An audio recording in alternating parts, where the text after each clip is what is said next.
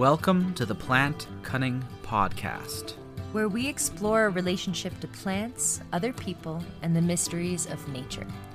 Coming to you from the high Allegheny Plateau in central New York, we are your hosts, A C Stauble and Isaac Hill. Episode fifty-seven, Big Magical Incense Energy with Sarah Mastros. Sarah is a witch for hire, a teacher, and an author. She's put out a translation of the Orphic Hymns and has just come out with The Big Book of Magical Incense. We have a really wonderful conversation, and we talk about what magic is, how she got into it at a young age, and about how to make incense, how you use it, and some of the wonderful plants that she uses, uh, like white pine. We go into depth into white pine, and using the resin from that uh, as an alternative to things like frankincense.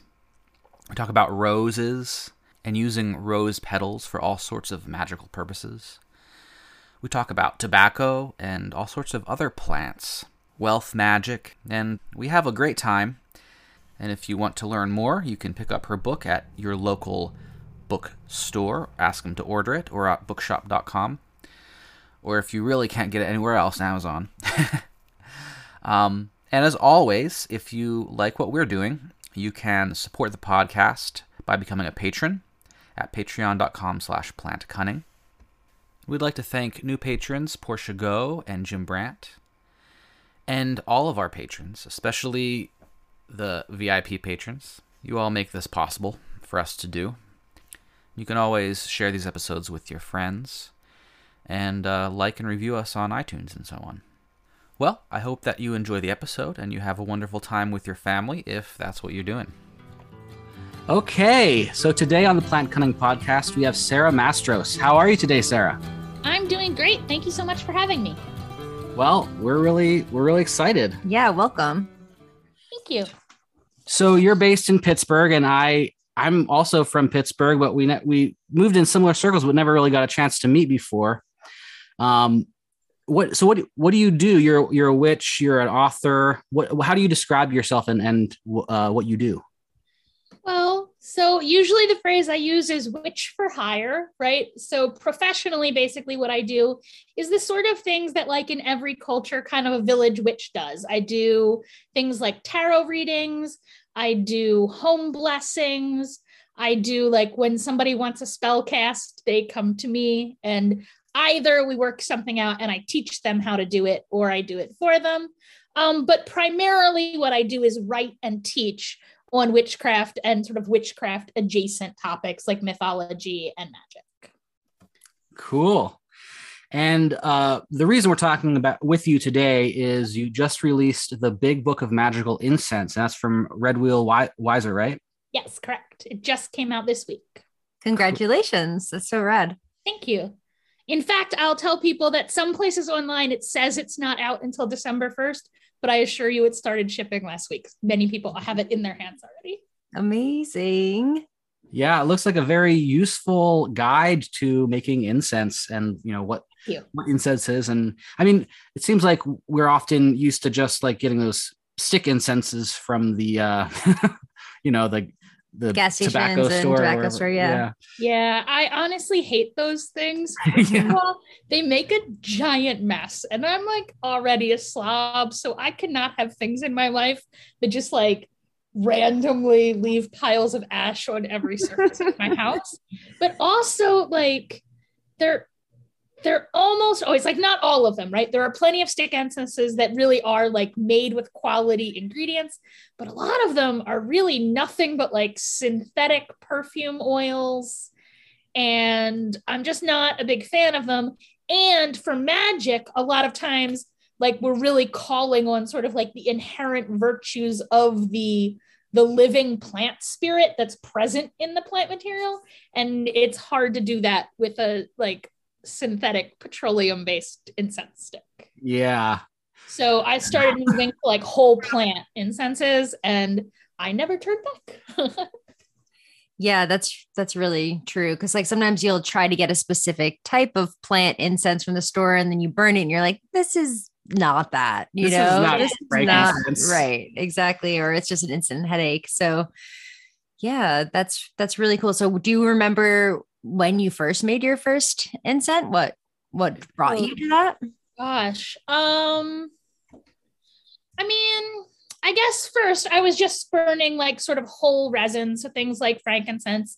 And then I would think to myself, you know what would be good with this? A little bit of cinnamon. And I would just like dig around my kitchen and like throw some other things on.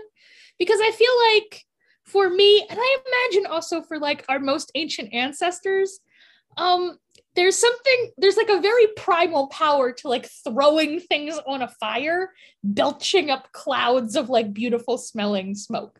So once I, the first time I put like raw frankincense resin on charcoal and like listened to it sizzle hmm. and saw the smoke go up, I was like, oh, I'm gonna light everything on fire and see what happens. That's amazing. Yeah. yeah.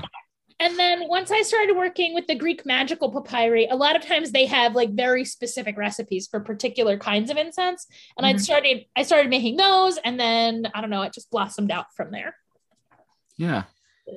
So usually our first question for guests is what brought you to the plant path, or what brought you to the magical path? Um, so oh, wh- yeah, I, I'm going to answer both of those questions. Cool. Um, because so Um, one of the things that I think, and the, the answers sort of twine together, right? So I sort of always had an interest in magic in the way that I, I guess I'm told that some little kids aren't into magic, but I personally just find that hard to believe. I feel like everyone starts off interested in magic and we lose our interest over time. But um, when I was relatively young, I stumbled across a book on witchcraft labeled as nonfiction. And I mean, I was eight years old, but I knew what nonfiction meant. That meant it was real. And I was very excited. So I got into that. And, you know, very early on, I was given to understand that like herbs were things witches knew about, right? But something that I feel really blessed about like coming up as a magician is I had a co-magician right away. So my best friend, I'm not sure she wants to be called out, Um, is today a naturopath who specializes in herbal medicine. But like when we were coming up, she was just like a girl who was really into plants, right? So like growing up with her meant that like, as we studied witchcraft together, she was very into the herbal aspect. And so I learned a lot of that, even though I will say like, I did not have an immediate calling to that kind of magic. But I mean, I do love plants, as I sort of feel like anyone who breathes oxygen probably does at some point. Mm-hmm. Yeah. So I sort of came in really early. And so for me, like my understanding of my interest in herbalism was always wrapped up in my interest in magic. But my best friend was like extremely interested in herbal medicine. And that means I like sort of learned a lot of that along the way, right? So for example, like we lived together briefly while she was in naturopath school. So I heard some of that. She teaches herbal medicine now in, in the naturopathy school that she went to. So like I, her influence, I would say, is the strongest one that like brought me to the plant path. Mm. So that was from when you were in middle or high school, you said? Oh, and we met in Girl Scouts in the third oh, grade, but wow. then oh. but she went to a private school at that point. So we were friends, but not super friendly. But when she came, when we were both started ninth grade, we started high school. She started going to the public school where I went. And um, because we were both a year ahead in math, like almost our entire schedule overlapped. And we just like became super close at that point because we were spending all day together. And like, I don't know. I, I feel like not all weird kids are blessed to have a partner in weirdness the way I did, sure, but like yeah. we were really well matched, you know? So cool. Yeah. Yeah. I mean, what a blessing to have, you know, a, a deep friend on the magical path that early on. Um, it, it, I mean, I think that friends are just s- such a crucial part of anybody's spiritual path or anybody, you know, anybody's life path, and like who you hang out with and who you talk with, they influence you and you influence them. So you're, I mean, it, it's just, it's really, it's really cool. I mean, I don't even have any friends except for my siblings uh, from that long ago. you know? Yeah. I think that a lot of times we talk about how important it is to have a teacher, but, mm-hmm. and like, I think a good teacher is important, but I didn't have a teacher for the first I don't know, two decades of my magical career, really, right? But what I always had was co-magicians. And yeah. sometimes I think that's even better, right? Because you like have to explain yourself to them. Hmm. Yeah. And so you, you learn to like, I think a lot of times when you're, especially when you're in the early phases of studying magic, it's sort of easy for it all to kind of stay in your head and never like really manifest into anything, right? But when you have a partner, you have to manifest it out of yourself and into the world where in order to collaborate on it. And even in order to even just talk about it, you have to like be able to sort of firm it up into a real world thing. And I think that's just extremely valuable. Yeah. And there's sure. also that little bit of like of rivalry, like friendly rivalry, where it's like you're like leapfrogging off of each other. Absolutely. In fact, it's funny you should say that, because in my magical circle, we explicitly sort of have a practice of like co-initiation that we call leapfrogging. Mm. Whoa, that's interesting. They're like every time somebody makes an advance, you have to like flip the other person for like you bounce the other person off of you so that everyone's moving forward. Cool. Yeah. yeah, that's that's wonderful. So one of the things that I like to do is when I'm interviewing anybody is like ask like basic questions, like okay. what is magic, you know, because everyone has a different understanding of these things. And I think it's good to like define our terms and to to see how how what, you know, what somebody like you who's been been at this so long and so deeply, you know, what you what your perspective is on it. So so what what is magic to you? So I think that's a surprisingly difficult question, but broadly, I think that it's easiest to talk about magic sort of by like refining it in from what it's not, right? So a lot of modern people will start with a definition like magic is the art of causing change through application of will. And like, okay, but so is basically all other human activity, right? But we can start there, right? Magic is about like taking, moving, taking something that you want to be true and turning it into something that is true, right? Um, but I think magic is distinguished from other activities because it operates along a sort of invisible or non-standard causal chain. And I know that sounds like a cop-out to say like, well, it's magic if you don't know how it works, but that's not what I'm saying. I'm right. I'm not saying that it's, um, its causal chain is unknowable, right? I'm saying it's invisible, right? It is, it operates in a realm of reality to which humans do not have sensory access. Right. right? Yeah. And that it is mysterious, right? Mm-hmm. Because lots of things, I mean, magnetism also happens in a realm to which humans have very limited sensory access, right? Like that's not enough, but it's also mysterious with a capital M, right? The causal chain, when you are inside of it, right? Is something that you are experiencing that changes you. It is transformative. And it is something that is so natural and inherent to humans that every time you are inside that magic current, you think to yourself, holy shit, magic is real. How did I forget this? But then once you're out of that magic state, like the nature of a mystery is that when you participate in it, you know, you know with one hundred percent surety that it is true. But when you are out of that mysterious state, it's it's sort of ineffable. Like you can't talk about it in a way that doesn't sound like nonsense, uh-huh.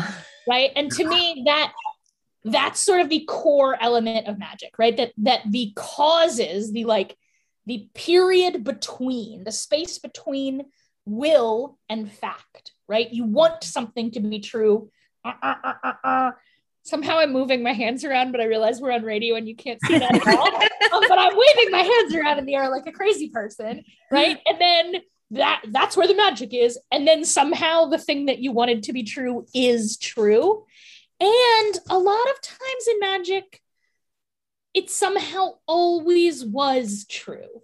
Mm, like it's mm-hmm. hard to remember that it used to be false. So I find that a lot, especially in the cases of like magical healing, right? By the end, like once the healing has been accomplished, if you ask the person, right, the person who has been healed about it, they'll start to tell you like, oh, that was, I never even was in pain. And then you go back to your beginning of the session notes and I'm like, well, you said it was like a eight out of ten before. And now you're saying it's two out of ten and it always was, right? So that's like a characteristic of magic, is that it not only makes things that are counterfactual, it turns them into things that are factual, but it has some sort of like weird effect, right? Yeah. Where it's hard to remember that it used to be counterfactual. It didn't used to be that way. Hmm. That's, that's really interesting.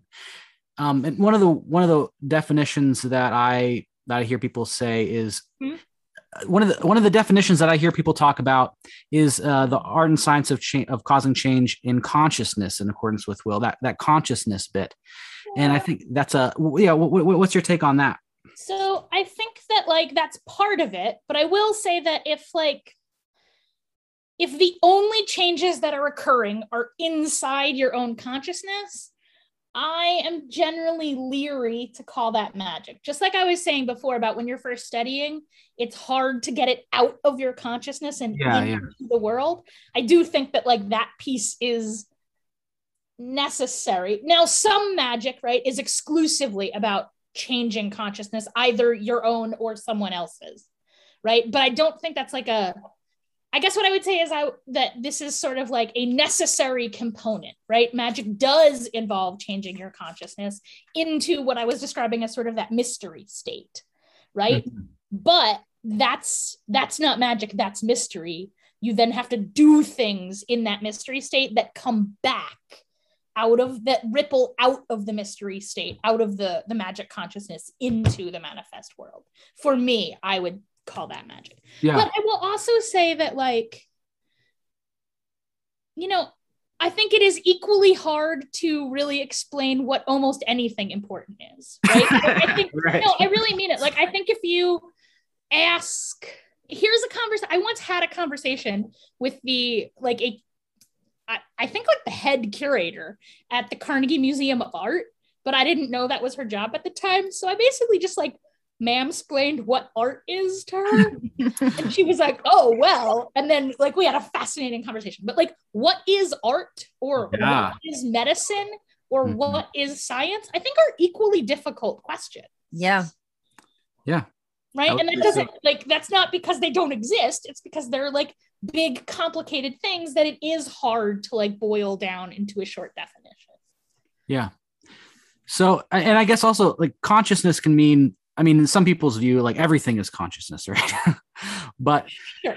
I mean, there's ways to expand that, I guess. But I, I, I get your point. The the other thing that I see often in when people talk about magic is mm-hmm. that it's it's about power in a certain way, and some people, I mean, think it's like all about power.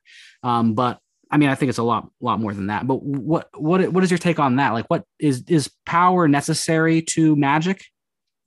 Are these too big of words? Here's the thing. My academic training is as a mathematician. So yeah. I'm always a little like, you know, reticent to talk about undefined terms, right? Mm, so right, I know right. this again sounds like a cop-out, but it kind of depends what power means. Yeah. But certainly, like most sort of human activities, there is some amount of like power in the sense of like the power to make volitional action and make changes in the world.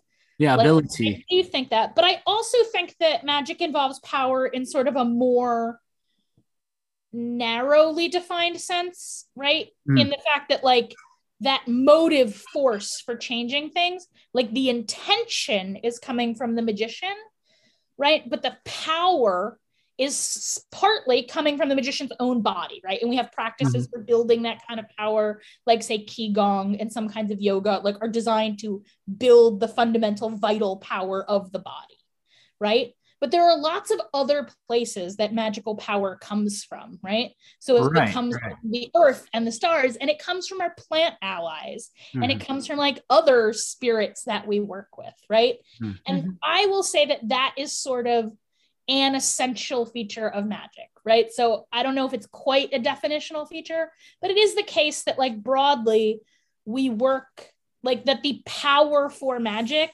is not necessarily fully inside your own body, but is worked in alliance with other spirits. And I know that's kind of a controversial claim that some people like want to define a magic that is purely spirit free. And I'm not saying they're doing it wrong, but historically in English, like magic is worked in alliance with spirits. Mm-hmm. But that, but to me, spirit is a lot of things. Like a, a tree right. that is a spirit, a mm-hmm. mountain that is a spirit, like anything with whom you can be in relationship. If you treat it like a person, and I would argue that broadly, we are best served. The wisest course of action is to treat everything like a person and mm-hmm. as few things as possible as like objects. Yeah. yeah. Like broadly, I would say it's better to treat things, especially living things, as people, right? Mm-hmm. And to me, that's really what it means when we say something is a spirit, right?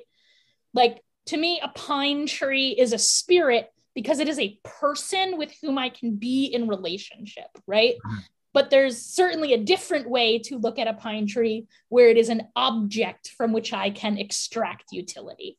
And mm. I guess I feel like that secondary view has gotten us in some trouble. Yeah, right. I mean, like, I'm not saying there are, there are times when that's the correct viewpoint to have, but our culture is like very much sort of overbalanced in that direction in a way that is literally destroying the entire world. Right.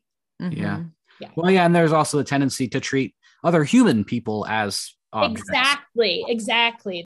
So and the other part of of that, um, people sometimes will contrast, you know, power with wisdom, or like um, uh, like practical magic with like initiation or something like that. What what is your um, take on on the wisdom component or on the initiation component? I'm in favor of it.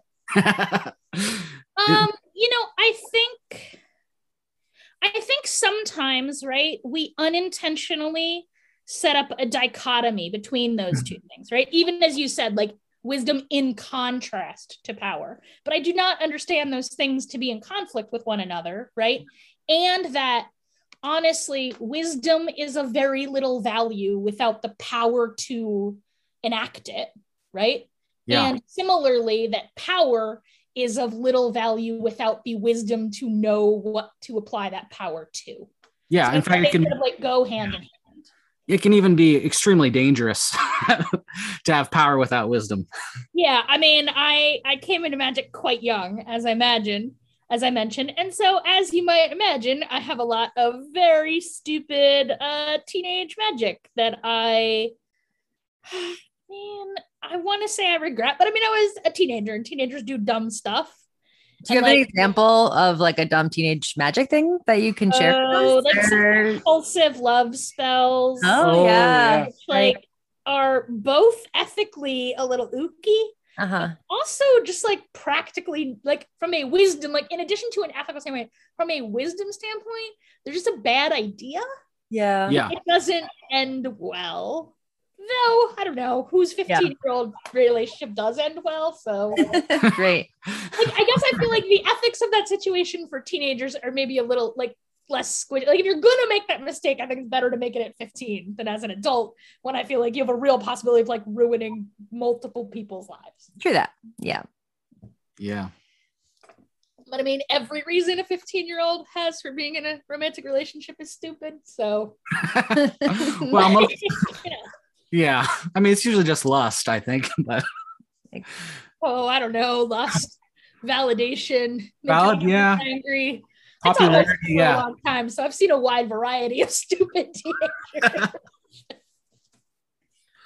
Yeah. So about the the incense, um, what do you use incense for? Like, what are the different uses? Just to start with the basics. So I think broadly you can categorize the use of incense in a couple of different ways, right?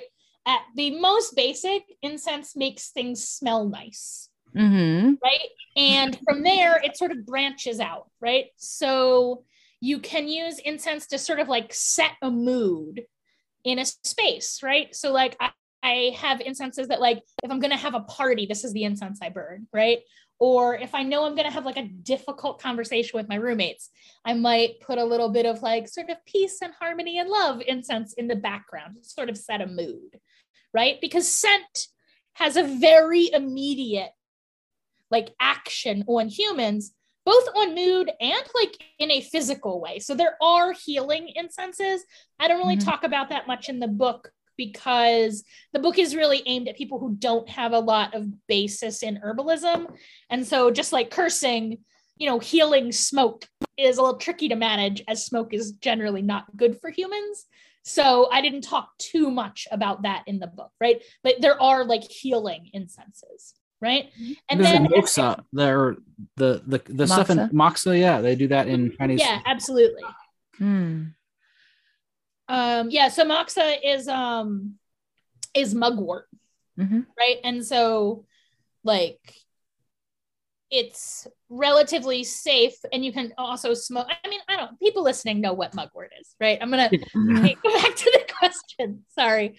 Um, so then as we move into magic, right?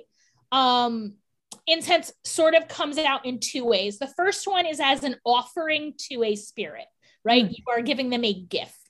Incense is a very, very traditional offering to a variety of spirits in almost all cultures. I think that's for a couple of reasons. It's really value dense. Like small physical quantities of it are worth a lot in trade. And that is broadly a thing that makes for a good offering. But also something that's not always clear to like modern magicians who are rarely performing large group ritual, but like incense goes straight up and it is yeah. both visible and smellable from quite far away.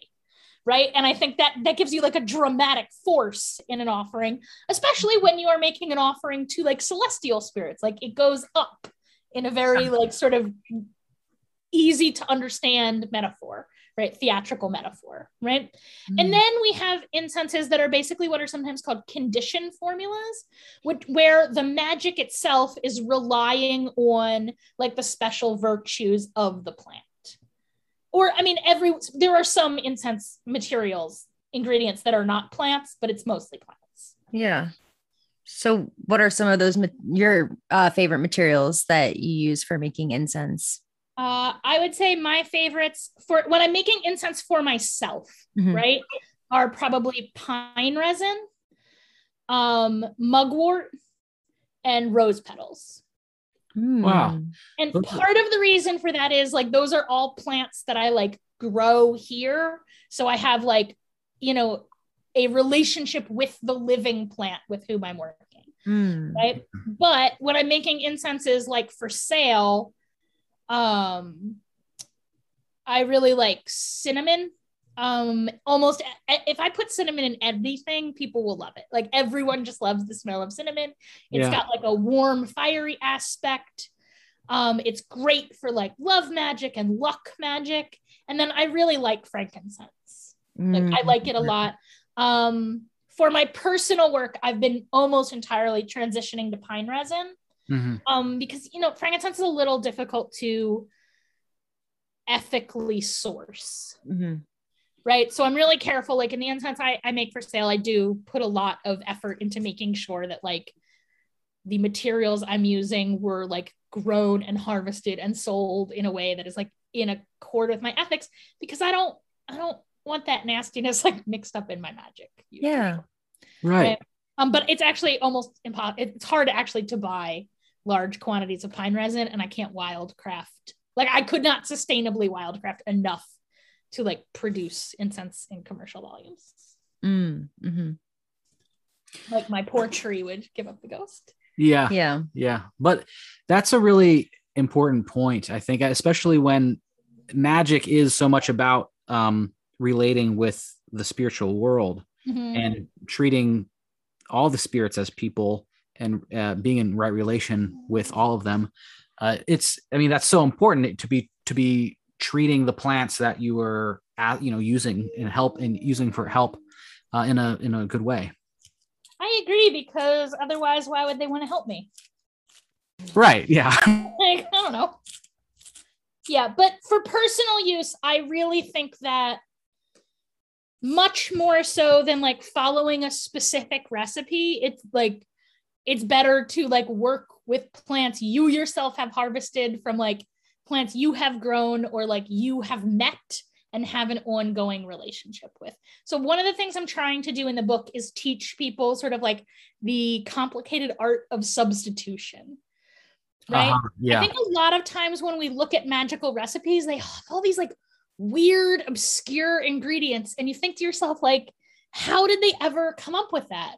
But like, I think it goes the other way, right? When I'm making a recipe, I don't, I don't like scour the whole world and think of anything I could possibly use and then write a recipe. I kind of like open my pantry of weird junk and see what's in there, right? Uh-huh. So like, uh-huh. for example, once at a yard sale, I bought a bunch of vials, which I think were intended for tourists, of ash from the Mount Saint Helens explosion. Wow. So that's a weird ingredient that I use in magic a lot because I happen to have a lot of it. But yeah. if I write down a recipe, people are like, oh my God, where am I supposed to get volcano ash? Right? Or I once, accident- at Rosh Hashanah, we accidentally left a bottle of honey outside overnight and a lot of ants drowned in that honey. So I have a jar full of ants drowned in honey that I'm not really sure what magic I'm going to do with, but it's going to be really weird and cool ingredient for something. And I think that a lot of times that's the case. So when we look at ancient recipes, a lot of times they call for ingredients that seem really obscure to us, but are actually like very normal, like they are just buying them at their local farmer's market kind of ingredient for them, right? Right. So I think that like for me, my goal in this book is not so much to provide recipes that I want people to like follow exactly, but to provide like some in-depth analysis of why those ingredients are in that recipe in a way that allows people to like use those recipes as inspiration to create their own recipes from their own pantry.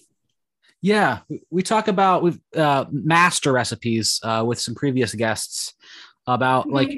So, so for instance, like hot and sour soup is a, is a recipe that we use, and it depends on like what's in season, you know, what sure. mushrooms are in season, what broth mm-hmm. we're using, all that kind of stuff. But if you understand the master recipe, the form, then you can use whatever you have. Yes, exactly. Exactly. And so to that end, like the book is about half recipes, but the other half of the book, I just sort of like go through different ingredients, um, which I've categorized, right? And, and they're quite broad categories, like, and they're the ones you would expect. So they're categorized by like resin or like herbs. And then I just categorize by like the family of plant that it is, right? Or aromatic woods. And mm-hmm. I sort of talk about both how you use that broad category and then sort of like distinctions inside that category so that you can substitute out while knowing like why it is that you started with that. Like if you if you look at a recipe that calls for a very specific resin, right? Maybe it calls for myrrh, right? Can you substitute frankincense? Can you substitute pine resin? Well, like if you understand what role myrrh is playing in the recipe, then you can make those choices. And you might understand that like in, instead of substituting with just frankincense, you might need to substitute with like frankincense and cedar, right? Because right. myrrh has a lot of like funereal underworld qualities that mm. frankincense very much doesn't have, right? So you might want to pull in cedar, which is another like traditional incense very much associated with the underworld, right? So that even though frankincense and cedar does not smell like myrrh, right? It produces a similar magical action in certain contexts. Mm. Yeah, that makes sense. I definitely do that when I'm formulating herbal formulas for a client. If I'm out of a certain herb, I can think about what the properties I'm going for and maybe what I do have in the apothecary. Yeah, exactly. Exactly. I mean, and I think that's how, like, when I first started this book, I really thought about like, like it's, it's essentially a cookbook, right? And so I thought about like, how do I use cookbooks? And hand to God, I don't think I have ever once made a recipe out of a cookbook exactly the way the cookbook do. Yeah. I just like read it for inspiration. And I think to myself, oh, I never would have thought to put fennel with pork chops. Mm-hmm. But like, oh, that's a really good combination. I'm going to use that in this soup, mm-hmm. right? That has those ingredients in it. And so that's the way I thought about it, right? Mm-hmm. As like giving people a background on which they could like improvise. Yeah, that makes a lot of sense. And that's, that's how I cook too. Uh, and I, I, you know, do it by taste. Um, but I, that, that's, that's a really, I mean, that's, that's a, it's a good way to do things, I think. Um, So I wanted to ask you too that um, there's different types of incense, yeah. you know, yeah. using uh, loose incense or cones. Mm-hmm. And I was wondering if you could go over the different types that you describe in your book. Sure. So the book primarily is about loose incense from which you can make other kinds, right? So basically to make other things from loose incense, you grind the incense down to a powder and add in some different things. So I talk a little bit about like forming it into cones, the easy, which, which is sort of the simplest, right? Where you basically just grind it down to a powder, like put in a little water to get it to like a dough texture. Depending what's in your incense, you sometimes have to add some filler to get it to stick together, and you just form it into cones, right? You can make sticks that way, but I will say, first of all, as I mentioned, I hate sticks, so I never make them, but also it's not that easy. Like it requires an amount of clever handedness that I do not have to like roll out that incense paste thin enough around a punk stick to make sticks. So sticks are actually usually made from oil, but you can make oil from incense, right? So again, you just grind it up really fine and basically like slow simmer it in an oil. Now, of course, for people who have like more experience making tinctures and oils, like you can also make them in more sophisticated ways. Um, every time you change the the medium, right? So when you go from like a whole plant incense to an oil, you sometimes have to adjust the proportions a little bit because different things like um, extract out differently in different media, right? You can also, almost all incenses, you can grind them up um, and put them in a bag and use them in the bath, right? As a magical bath.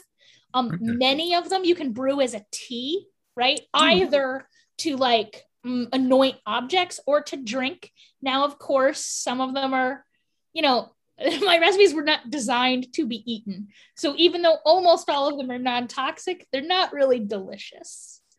Um, and finally, a lot of incenses you can grind up and smoke out of a pipe. But again, you know, they won't kill you, but they weren't really designed for that. It, it's not pleasant. I don't yeah. usually recommend it, but you especially can. Especially like resins, that would be yeah. Okay. I say smoke, but what I really mean is in magic, a lot of times you sort of like take the smoke into your mouth, but uh-huh. not into your lungs mm-hmm.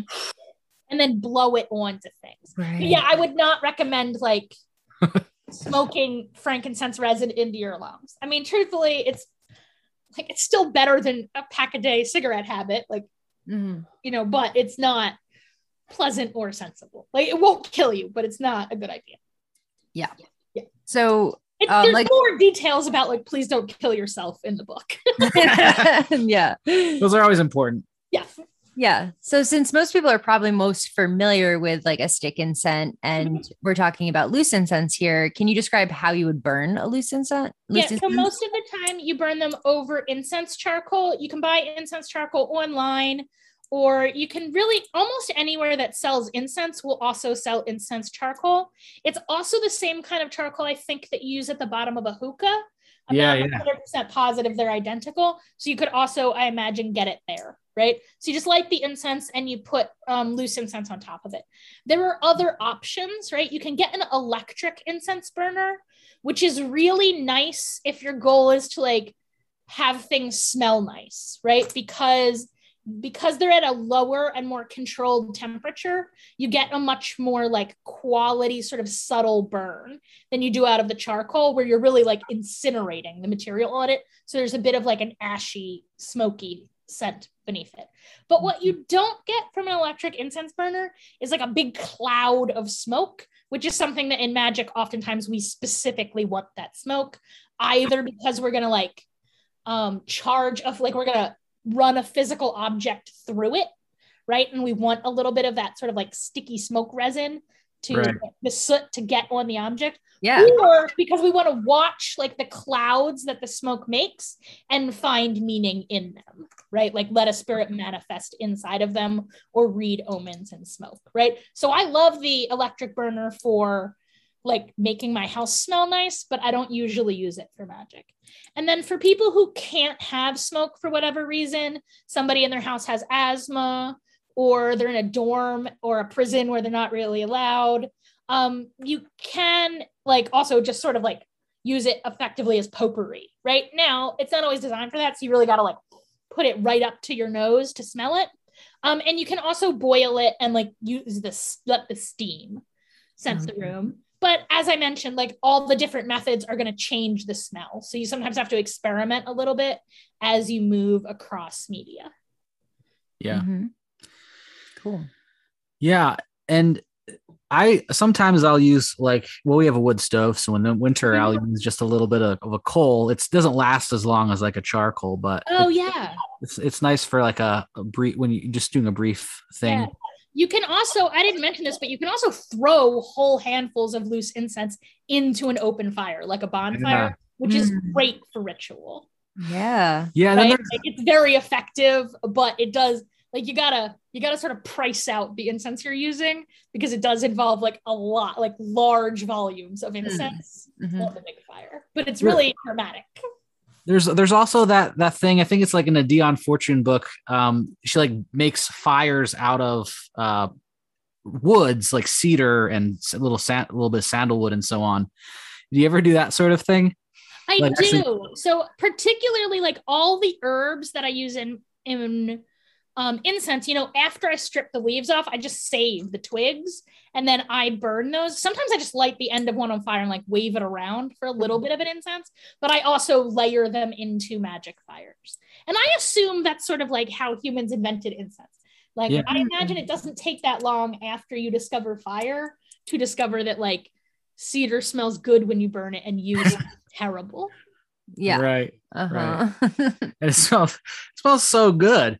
Cedar. I mean, we have uh, the juniper, the red cedar out here. And that's just, I mean, that's one of my favorite, favorite things. Yeah. I use it a lot as well. I grow that too. When I was a little kid, my bedroom had like an old cedar closet attached to mm. it. And I like took it as my like magic laboratory. So wow. for me, like the smell of cedar is like I was practicing magic in a room made out of cedar.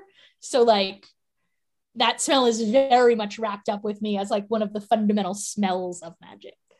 Yeah. Mm. Yeah. And when you're, you know, working with consciousness, you know, mm-hmm. there's yeah. so many layers there. Yeah. Yeah. I mean, I didn't, I didn't like, it was just, I happened to have this closet. Like that was the closet in my room. And I mean, it, it, it was plenty big enough for like a not, I mean, as an adult, it would be a little tricky to be pra- like a big adult. It would be a little tricky to be practicing magic in a closet, but you know, as a kid, it worked great.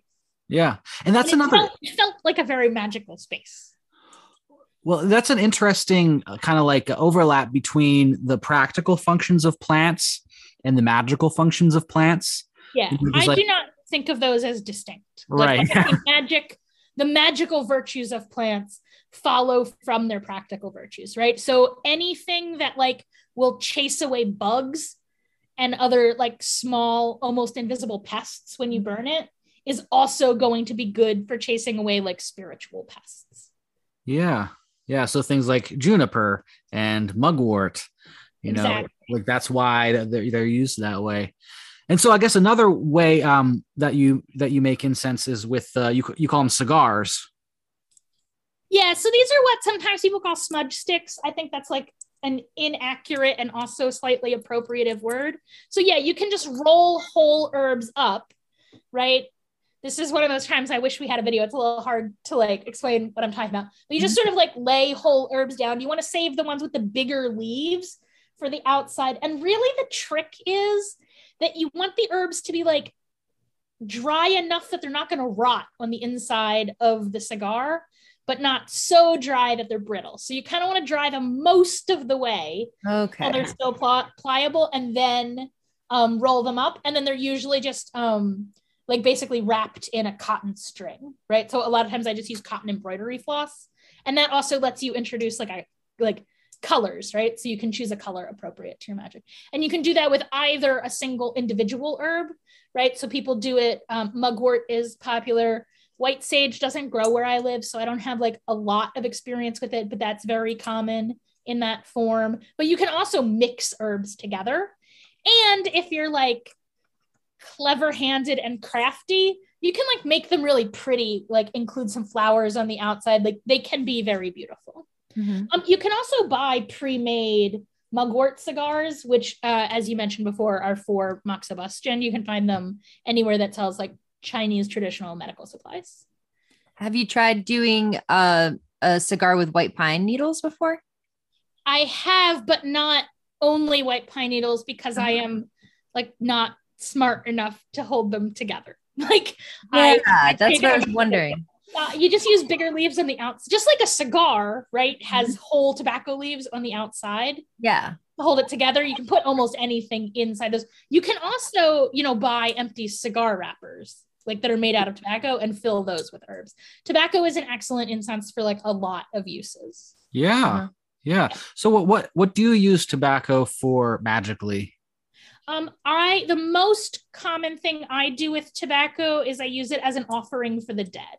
Okay. okay. Yeah. So, I mean, other things as well, but that's the most common thing I do. And one of the reasons is I also use it as sort of like an emergency incense, because at least where I live, I can always bum a cigarette off somebody on the street. Right. Right. right. So like if I'm just sort of out, and I, I don't smoke, so I don't always have them on me, mm-hmm. but like my roommates do. And also people on the street just do.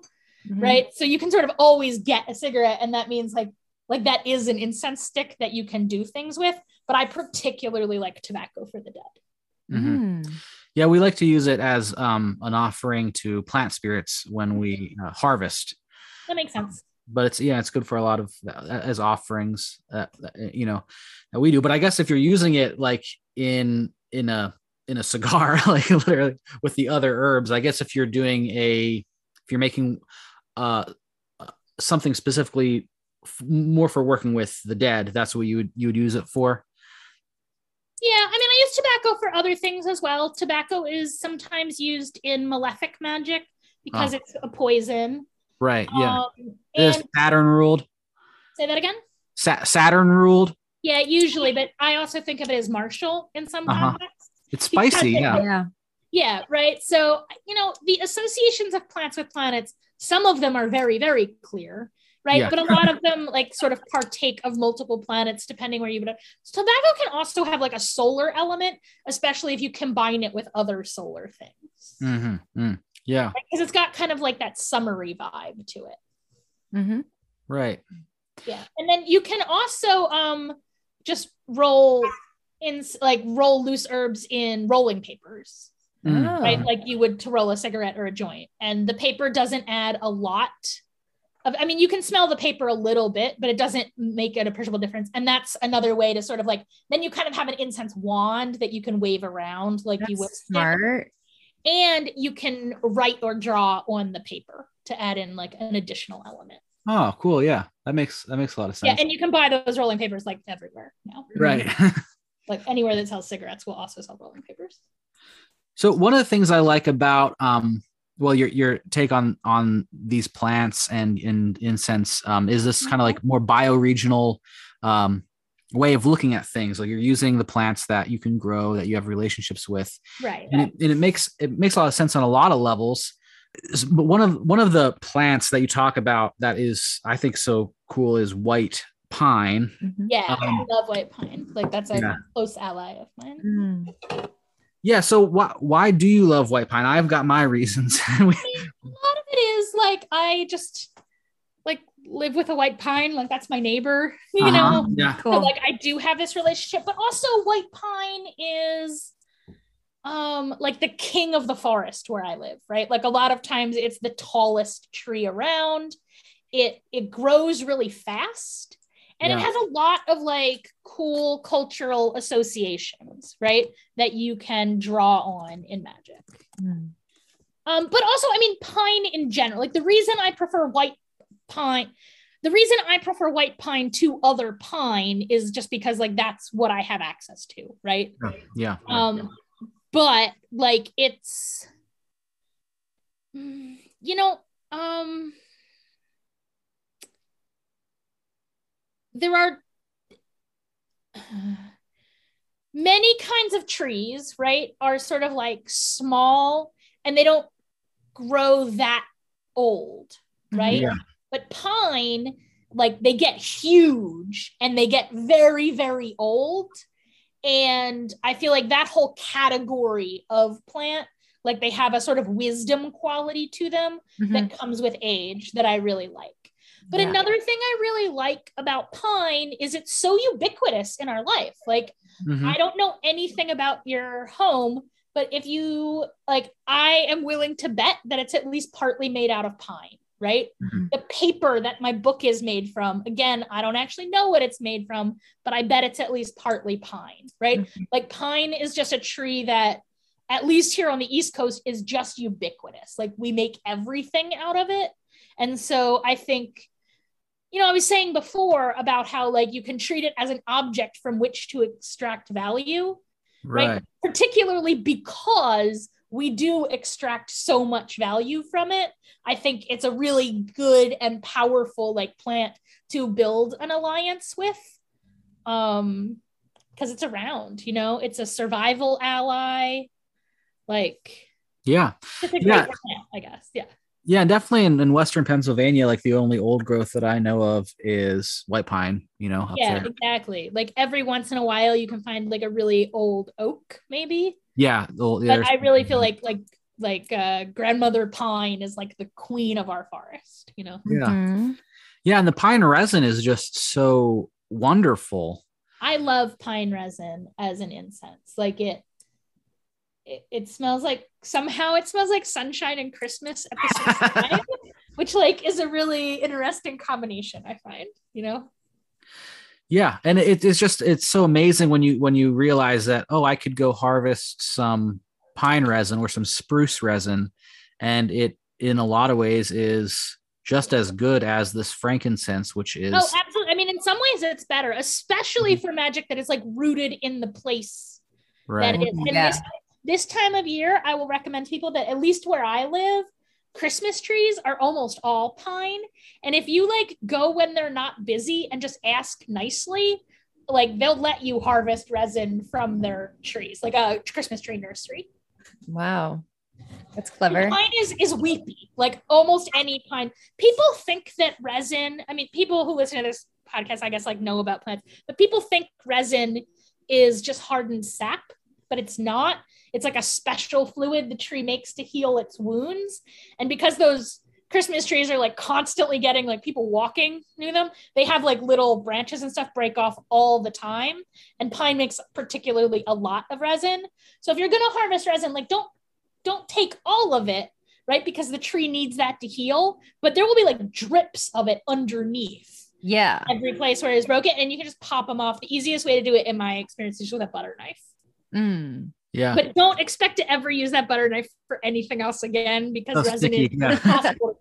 Like just have a resin knife and just like accept that it will never be clean. Yeah. That's good advice. Yeah. yeah and it, to me, white pine, I mean, and we, we have a lot of spruce around here too. Big, mm-hmm. big, beautiful spruce. And they, they even have sometimes more resin than the, the pines. Yeah. Um, but they're both just really good. I mean, they're slightly yeah, different. Spruce resin is beautiful. It's really, um, sort of like cool and clear-sighted. I think of it that uh-huh. way. I really yeah. like this. I want to try it. I haven't, I actually haven't burned pine or spruce. Have you, Isaac? Yeah. Okay. Yeah. They're, they're, they're great. Um, nice. The other thing though, is like evergreens have such a primal power to me. Like they're, yeah, they're, they're ancient and they're like, yeah. they go straight up to heaven, you know? Yeah. And they're green in the winter. It's like so many things. Yeah, I really think of like, you know, in some ways their core magical value is their like evergreen immortality, right? Yeah. Like, so I think of that as like sort of their central magical power. And then they have lots of other virtues as well, depending on what kind of evergreen it is. So I'm just how- gonna throw out here that yew is poisonous when you burn it. Oh, yeah. Oh, yeah, please. Thank you. I mean, I'm not yeah. going to say that I never do that. It's actually a quite common ingredient in like cursing incense. Oh. But, you know, I mean, like, honestly, look, I'm not telling anybody to do anything dangerous, but as an adult, unless you're in a very enclosed space or you like put your head directly over the charcoal and huff, uh-huh. like you're not usually burning a sufficient quantity of incense that you could poison yourself with it. Mm. So yeah. I'm not recommending it, but like it's it's actually pretty hard to hurt. Like yeah. you're much more likely to just burn your fingers than you are to poison yourself because there's just not enough of it. Well, and you you read some of those grimoires, there's some some funky stuff they're burning. Yes. I don't know. I did I did hear about some people like back back in the day who who did die from enclosing them, like hot boxing with like um like really poisonous plants. Yeah, but I mean, like I don't you have to basically do that. I mean, right. But also your body can tell. Like yeah. you smell something and your body's like, oh no, stop breathing that. Yeah. Stop breathing that. Right. Like, like things that are poison. I mean, I'm sure there are things that are poisonous when burned, but also smell good. But everything I'm thinking, maybe tobacco. Uh, right. But for the most part, like things that are poisonous smell bad. So yeah. you know, like you'll know not to breathe it. Yeah, it's the same thing with like with plants, like yeah. for harvesting too. You can usually tell. I mean, you should know what plants you're you positively I D, you know, if you're wild harvesting anything. But oftentimes, like stuff that doesn't taste good is not good. Yeah, exactly. I, I feel like on especially for like whole plant material. You know, so I feel like once you're using things like essential oils, they're so concentrated that they start to be pretty dangerous. But most right, plant right. material, like you just can't, it's the poisonous ones are gross. So it's not that easy to consume enough of them to really hurt you. Yeah. Now, please don't take that as a challenge and go out like huffing every random weed you find. Yeah. Well, so, so I'm just interested in, in how you would classify like white pine, uh, like in the cor- cor- like correspondences with, with planets, for instance. Um, so as I mentioned, sometimes I think of it as solar. Right. Right. Um, and sometimes I think of it as lunar, right? Because it has that sort of like visionary aspect to mm. it. Right. Mm-hmm. But you can also think of it at like, I think you can think of it in a lot of ways. Like the resin, right? Mm-hmm. I would think of as solar because I think generally most resins are solar, mm-hmm. right? The needles, sometimes we use in very martial ways because they're little blades. Yeah. Right? You can think of it as Saturnian if you are calling on its like evergreen immortality aspect, right? You can ah. call on it as jovial if you think about it as, as I mentioned, as like king of the woods. Right. Right? So I think like, I guess personally, like I'm leery about thinking of the planets as like a covering set for everything in existence, mm-hmm. if that makes sense, right? I think of them as like much more relevant to things in the sky than they are to things on Earth, right? So just like I can talk about like which element a plant is associated with, that's also not always going to be like a clean categorization. Yeah, it's a way of describing or like finding meaning in something, but it's not, you know, the map's not the territory. Exactly, exactly. And I, I guess I personally just feel like the planetary map is not particularly like well-suited to plants. Hmm. Where I think that, and here's why, because I think that as human beings, we actually understand a pine tree, a thing with which like almost every human on Earth has direct contact. Like almost everybody has physically been in the presence of pine. They know what pine smells like. They probably even know what pine tastes like, right? Because like they just exist ubiquitously in our environment, as opposed to like Venus, which people know really only through like some obscure book learning that is like layers and layers and layers of complex cultural propaganda. Hmm. Yeah. So I mean, like I love astrology, but I think like plants, like they're they're quite immediate. Right. Right. It's yeah. actually much easier to just get to know pine by like being around a pine tree than it is to like learn a lot of sort of like a table of correspondences of it. Oh, for sure. If that makes any sense. Oh, I can relate to that. Yeah. Mm-hmm. And pine's such a good one to like sit by.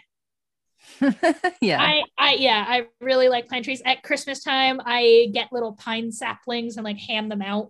Oh. I mean, it, you know, it's been COVID, so we haven't had like a big Christmas, like I say Christmas, but I really mean like solstice party. Yeah. Um, you know, we had winter like, holiday. Mm-hmm. Yeah. Exactly. Exactly. Yeah, and they've got all those good terpenes in them too. Like there's there's that whole forest mm-hmm. bathing thing. A lot of that is from the terpenes exactly. and the, there's just so much good stuff. Um, so another plant that you said that you use a lot is rose. You use rose petals, and I guess you would use that use that for like love.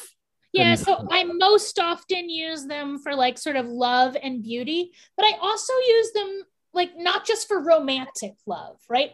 But for the idea that like, like dear spirit who I'm giving roses, like I love you, smell ah. how smell beautiful this is, right? Yes. So I also use those a lot for the dead, right? Um, but yeah, primarily, I guess I use them. Like roses, on the other hand, have a very clear like planetary association, right? Yeah, roses Venus. Are associated with Venus, and they have been like very strongly. That's like a very tight cultural connection, right? And so like that one, and that's not to say I couldn't use roses in other kinds of planetary incense, right? But there's a long tradition of the association of rose with um, the planet Venus and with the goddess Venus as well. And again, I use roses because I grow roses. So I have yeah. access to large quantities of rose petals. Um, just as a side note, I want to remind people that like roses that you got from a florist are yeah. covered in pesticides, and it's not ideal to breathe them. Yeah, that's, yeah. A, that's really important to note. That's so if you want to use, you know, sometimes you want to use florist roses in incense, like for their magical property, like Like this is the rose that my lover gave me, and I'm going to use it in a spell to like heal that relationship. Then sometimes you want to take like one petal of that and then just bulk it out with um, clean rose petals, mm-hmm. right? Because again, in those small quantities, you don't have to worry so much. But and I'm sure some florists, I, I don't buy cut flower, I, I don't buy florist flowers very often, but I'm sure there are like organic florists. There yeah. should be by yeah. now. No, I think. For sure. I'm sure that exists, but I don't. Uh, hand to God, the only time I buy rose flowers is for funerals, really. And mm-hmm. even then, I actually have a superstition about how it's better to give a live plant than dead cut flowers at a funeral. Mm. So I usually, I usually give live plants at a funeral. That's interesting. That ma- that makes sense symbolically. I feel like I might have just picked that up from my Jewish family, but I don't think that's a Jewish thing. I think it might just be my family. Cool. I don't know. Good tradition. Yeah. What about our herbs, plants, trees um, that you use for money and prosperity, like drawing money and wealth? I really like um, tobacco. Actually, is good in wealth magic, right? Um, but some of my favorites for wealth magic are sort of like. Um, like sort of the spice road luxury spices, because they have that long association. Ah, yeah. Witches. I will say specifically for like reasons associated with its history, nutmeg is commonly used in wealth magic. Hmm. I don't usually like, I don't know if people know the like terrible history of nutmeg, but like whole peoples were genocided. Mm-hmm. So that Europeans could gain control of nutmeg. And for me, that's just like a step too far. I don't want that in my wealth magic, mm. where I feel like it's really tied into wealth, right? Like it's easy for wealth magic to sort of go in a weird exploity way. Yeah. Mm. Right. So particularly, I don't like that, but I do like generally um, spices for that. Frankincense is good for that, again, because it's like an imported luxury good. Mm-hmm. Um, and it has an association with gold. Oh, another thing that I like in um, in wealth drawing magic is, um, you know, something you can do. Remember, I was saying that an electric burner, it burns slower and cooler than a charcoal. Mm-hmm. You can put something on, you can put like a heat sink on top of the charcoal, between the charcoal and the incense, to get a similar effect. And so I often do that with um coins for wealth magic, particularly those like old Sacagawea dollars. I'll put one directly on top of the charcoal, put the incense on top of that. It slows down the incense a little bit, um, but you also end up with a enchanted coin. That's so cool. I love that. And today I feel like American coins now, there's so many varieties that like you can really like pick out one with like an image that matches the kind of magic you're doing. Mm-hmm. Hmm. Yeah, that Super makes sense. Cool. Makes sense. Okay. I'm sorry.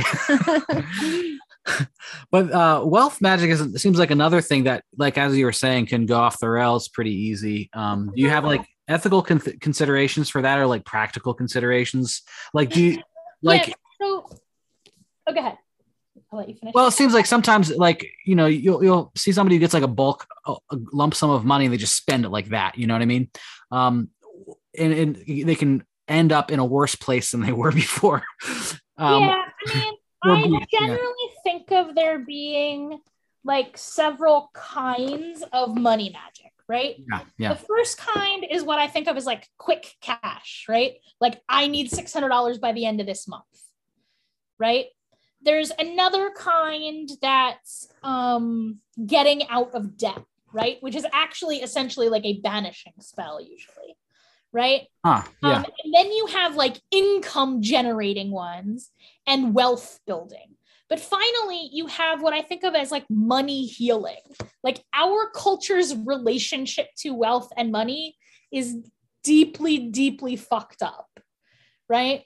Um, yeah. Yeah. In particular, I find among pagans, like, a lot of really unhealthy attitudes toward money, where they like believe that that money is the root of all evil, but actually the saying is that the love of money is the root of all evil, right? Mm-hmm. And that money yeah. is just like part of living our life in the world. And unless you're going to go live in a cave, like, your only option is to get right with it, right? So I think that like right. magic whose goal is to like reframe your relationship with money and heal some of like, uh, we all have like weird money trauma, right? That's the last kind of money magic. And I think a lot of times, except in like a quick cash situation, right? Where like, you're just, it's sort of like a once and done, you need to do it right now. And like, it, there's not, if you need six hundred dollars by the end of the month, like, the ethics of the situation are that you're, you're probably pulling up, you know what I mean? Like, you don't, you don't really have enough power in that situation to be tightly ethically constrained, right? Like, in fact, you're desperate, and desperate times call for desperate measures, right? But once you're starting to talk about like bigger kinds of money magic, right? Money magic so that like you're not constantly out of money before you're out of month. That's where I think you need to be sort of like wise and strategic about it, and really think about like your long-term relationship with money. And I will say, like, honestly, most people's problem with money is that they don't make enough of it. So like, income generating magic is actually like what most people need for money magic. Yeah. Not, not windfall magic, but they need to like restructure their life in a way that has more money coming in. Yeah. And like good, steady work. Exactly. Yeah. And where you're getting, getting value, your value of your labor, which is pretty hard to do these days. So. Right. And so that brings in like these whole other categories of magic, right? Like sweetening magic, magic designed to get somebody to like you. Like sweetening your boss on you is many times the most effective kind of money magic, the kind that just gets you a raise or a yeah. promotion. Mm-hmm. Mm-hmm. And that's, I guess, and that, it would depend on like what herbs you're using. Um, depending on what your goal is, right? So you, you'd use more sweet herbs in that situation. Yeah, absolutely. Money.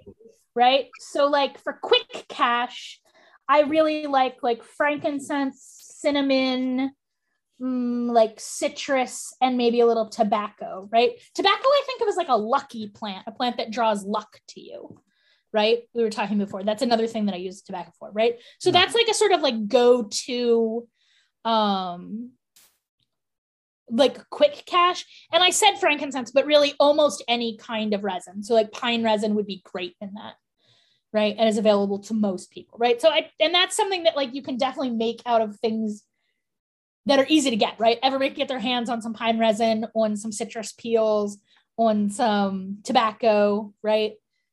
And like you can make that happen. Cedar, I really like for wealth. I think of like the great cedars of Lebanon as good for wealth magic. Yeah, that makes sense. Yeah, but like I said, it, it does depend on the context. So there's there's several different like um, wealth money magic um, recipes in the book. Cool. Yeah. I'm, the recipe I'm, I just gave, I think, in the book is called ka-ching. Ka-ching. Ooh, that's great. You would think that I would just like know all the recipes in this book, but I. Yeah. yeah. Well, you know, I'm on another level, you know. Yeah. You know them in your in your bones, I guess. Right. Well, like I was saying, I rarely, um, like, you know, I feel like maybe just like everybody's grandma, like until I had to write down a recipe, I didn't really have a recipe. I was just like a little bit of this, a little bit of that. How's yeah. that totally. Yep. You yeah. know? But in the book, yeah. I had to actually measure and write things down. So. Yeah. Right. I think I'm actually an Italian grandma, um, in, like in, in my in my soul. I feel like the world would be better if everybody was a Mediterranean grandma. Yeah. yeah. Like I say as like my half Greek, half Jewish self, like really we should just put Mediterranean grandmas in charge of everything. yeah. Just everyone come here. Let's get let's get some that's my policy. Eat everyone. Mm-hmm. Well, I, I got a lot of cancer in my in my shirt, so that's probably why. But um you you were talking earlier about um your work with the uh, Greek magical papyri and how that yeah. um you know took this working with incenses to another level. Do you think you could talk a little bit about that? Yeah, so a lot of times in those recipes, like you have to interpret historical recipes from the P G M or from like a variety of other historical contexts. And it's not always as straightforward as it sounds because one, you know, names for plants change a lot. Like if you ask even just in the United States, right, the same plant can have a ton of different regional names. So then when you expand that out to like a foreign culture, thousands of years in the past, it's sometimes not even clear what they're actually talking about. And sometimes the things they are talking about are just not available. I mean, sometimes those plants are extinct. Sometimes they're just really hard to get, right? Um, yeah. But additionally, the recipes aren't always complete. They don't have... Um, they don't have measurements. So you kind of have to like reconstruct them. And you have to do that sort of by understanding that culture and those plants and like why they might have chosen those, right? And then sort of figuring out, well, what's missing from this, right? Like there's this one word in a recipe I can't translate. So like what must be missing, right? And you can kind of think to yourself, well, it has to be like this kind of plant. Because if I were making this recipe, like that's the sort of magical virtue that's missing in this recipe. Mm. Yeah. Right? So um, the P G M is one place, but lots of other places. I mean, um, even just in the Bible, right? Um, there's a recipe for incense um, that I reconstruct in the book, right? That you have to sort of read between the lines a little bit to interpret um, for a variety of reasons, including, uh, you know, I grew up Jewish, so I didn't, uh, when I am reading Bible, I'm not usually reading like a Christian translation. But I found out that many Christian translations claim that they don't know what plant cannabusem is, but it's definitely cannabis. Like the holy incense of the Bible is, is, is can- I mean, there's other things in it as well. What? It includes a lot of cannabis. And, you know, for a while, this was the debate, but now, like at this point in archaeology, every time we dig up an altar in ancient Israel, it is covered in cannabis resin. Wow. Yeah. That's so like, so interesting. Right. But then if you're going to reconstruct this recipe, you know, Bronze Age weed is not the same as like this genetically engineered modern super weed that we have.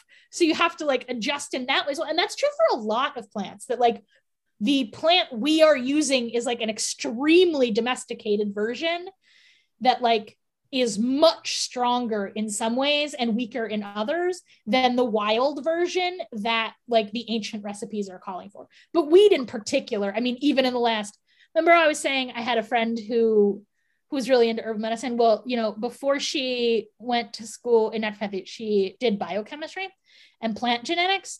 And she said that like weed engineering is like the hot place to be in plant genetics research.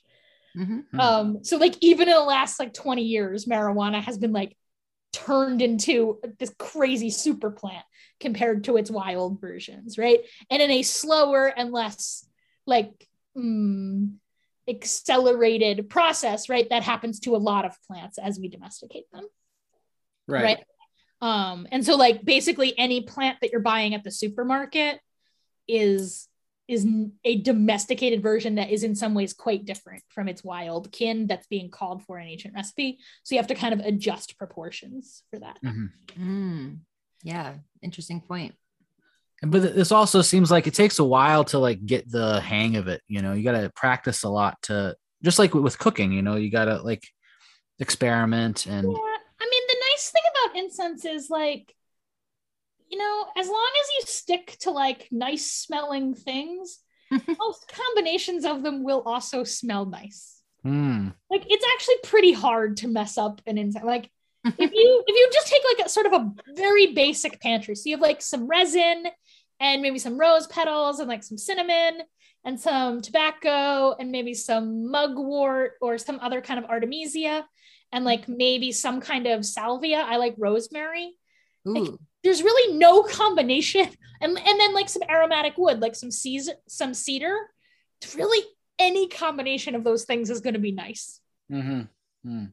You know, and they're just going to be different. And it's just a matter of like experience. You know what I mean? Like once you know what things smell like individually, then you start to learn what they smell like in combination. Have you ever burned Tulsi holy basil? Yes. Yeah.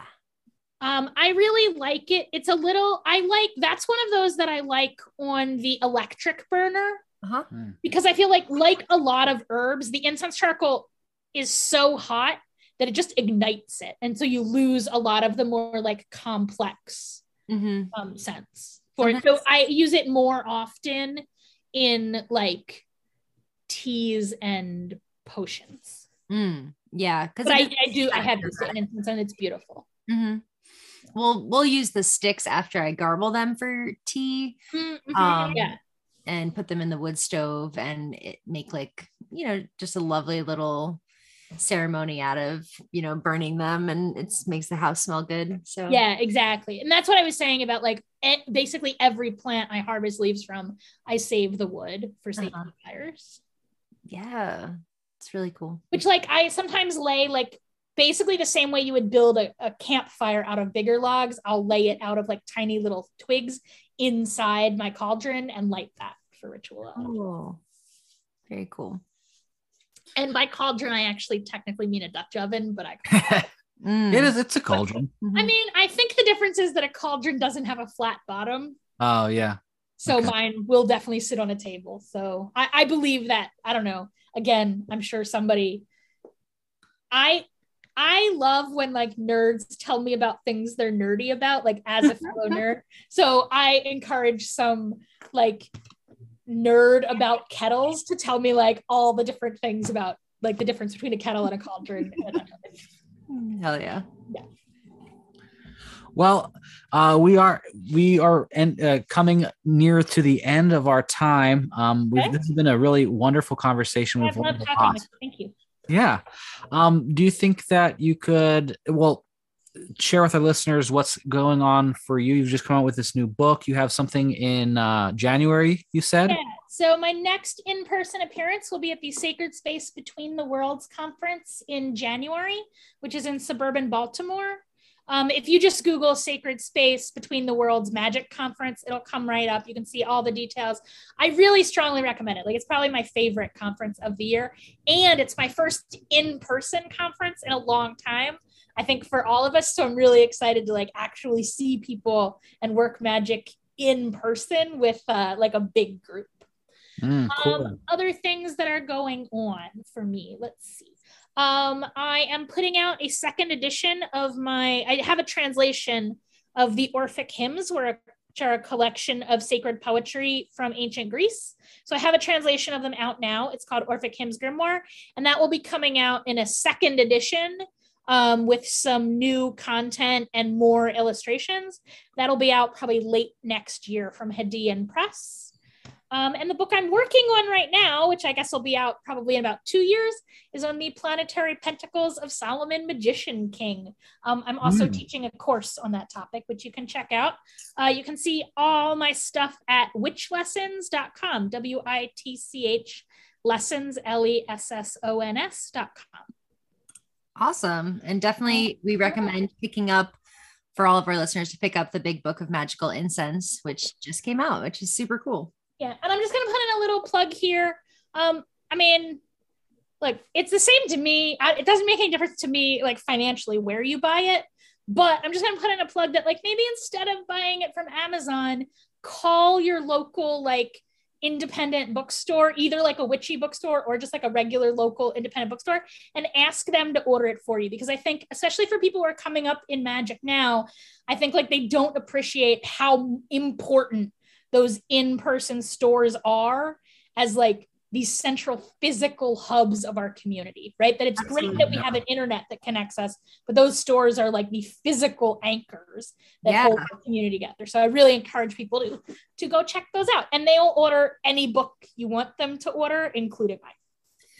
Yeah. I think that's really important. Totally. And for those that are maybe out in the country or don't have a, a book a store close by, there's also this, the bookshop dot com. Do you know about that? And they, they raise money yeah. for for small bookstores too, um, and they're not Amazon. Yeah, that's a great option. Really, I mean, you. I'm not going to judge you if you buy it on Amazon. Like, I'm not going to lie and say I've never ordered anything from Amazon, but you know, they're actually the literal devil in the worst possible way.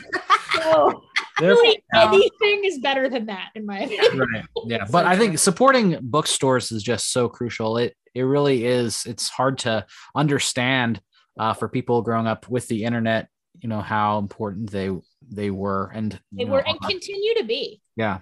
Right. And also, like, it's it's a place to meet people. Like, when you go yeah. into the store and talk to them, like, you now know somebody who knows every witch in your town. Mm. And that's like a, a nice contact to have.